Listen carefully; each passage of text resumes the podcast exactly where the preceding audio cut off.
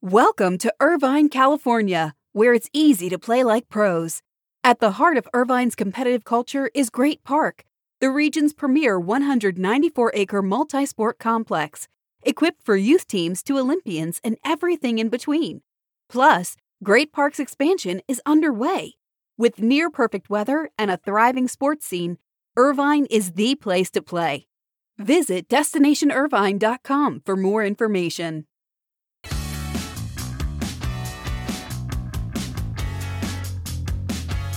We've talked about the growing din of a possible boycott around the Beijing Olympic Games in 2022.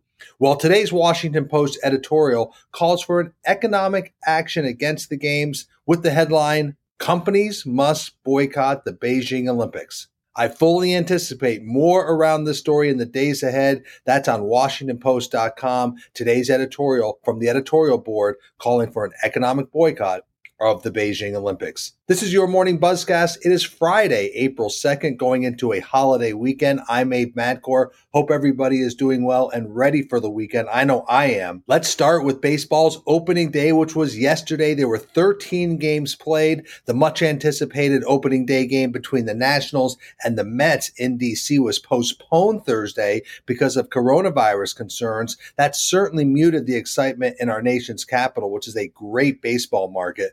3 Nationals players have now tested positive this week, and a start for the Nationals is uncertain as of this morning. Meanwhile, rain yesterday postponed the Orioles-Red Sox game till today, so those teams will have their openers on Friday. But there were 13 games, and while there was limited capacity at ballparks, the images and the vibe was positive. The buzz was noticeable, and it is reflected in the media coverage. Everywhere you look, there are some images of fans at ballparks, and it's very, very positive. Let's look at some of the numbers yesterday. The Rockies in the snow in Colorado had the highest attendance. They had an announced crowd of just over 20,000 at Coors Field. Some other strong numbers in Anaheim. They had more than 13,000. At Yankee Stadium, they had nearly 11,000 fans.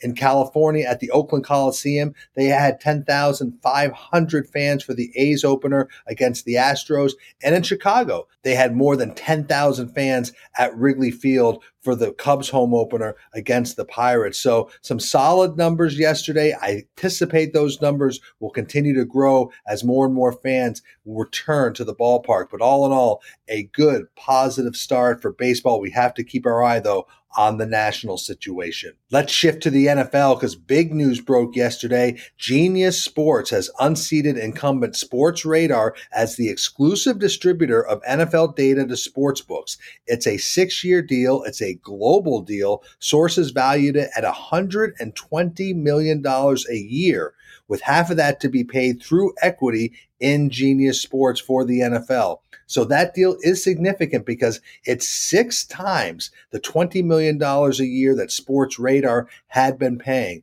It also marks a big move forward for the NFL as the league looks to work with Genius Sports to develop multiple products that allow sportsbooks to offer a range of bets during games. So the NFL said it was very intrigued by the innovation at Genius Sports. They think that they'll be able to develop a number of various games for fans to bet. And so the NFL, Genius, very bullish on this deal. Remember, Genius also has distribution deals with the NBA, EPL, MLB, among others. So a big deal yesterday for the NFL, really cashing in on its agreement with Genius Sports. As we head into the Final Four weekend, it's good to be Learfield IMG College because all 8 of the schools in the men's and women's Final Four have at least some of their rights with Learfield IMG College. And the women's side, Arizona, UConn, South Carolina, all with the multimedia rights holder. Stanford does manage most of its rights in-house, but Learfield IMG College does sell some national deals for the Cardinal. On the men's side, Learfield IMG College has full rights to Baylor, Houston, UCLA, and Gonzaga. So Learfield IMG College in good position as the Final Four starts this weekend. Staying with college basketball, 3 of the college players at the center of the hashtag not NCAA property movement, that's Michigan's Isaiah Livers, Iowa's Jordan Bohannon, and Rutgers' Geo Baker, met with NCAA President Mark Emmert yesterday. they asked the NCAA to adopt a temporary waiver that would allow athletes to make money from endorsement deals next year, while more permanent name, image, and likeness decisions are made. Of course, Emmert had no commitment to that. He listened to the players. But another key storyline that came out of the meeting was more controversy for Mark Emmert, because the players said they asked for several of their female counterparts to be included in the meeting, but that Emmert declined to meet with anyone other than the three men who really he saw as leaders of the movement. Now later, Emmert refuted this through an NCAA spokesperson, and the NCAA also provided a copy of the letter that Emmert sent to the players before the meeting that indicated he would be willing to meet with female athletes as well. So obviously now we have two sides to this story, but the bottom line for me, it seems whatever news there is around Mark Emmert these days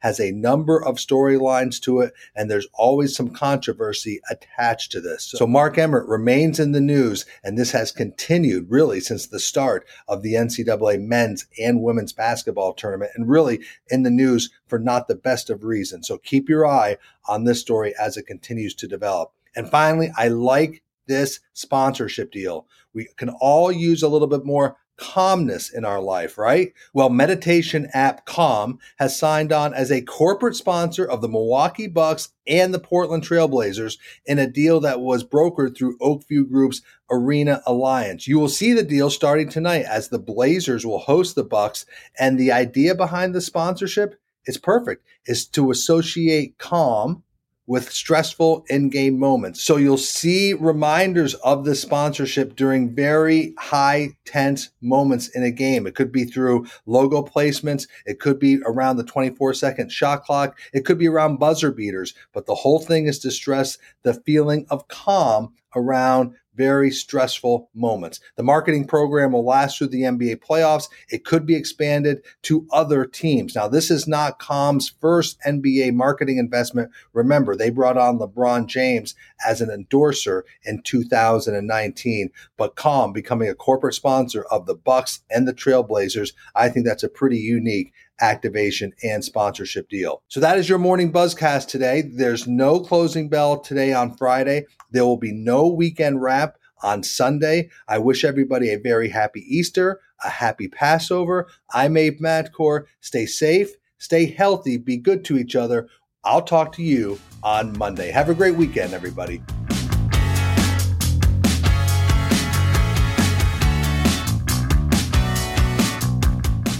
Welcome to Irvine, California, where it's easy to play like pros. At the heart of Irvine's competitive culture is Great Park, the region's premier 194-acre multi-sport complex, equipped for youth teams to Olympians and everything in between. Plus, Great Park's expansion is underway. With near-perfect weather and a thriving sports scene, Irvine is the place to play. Visit DestinationIrvine.com for more information.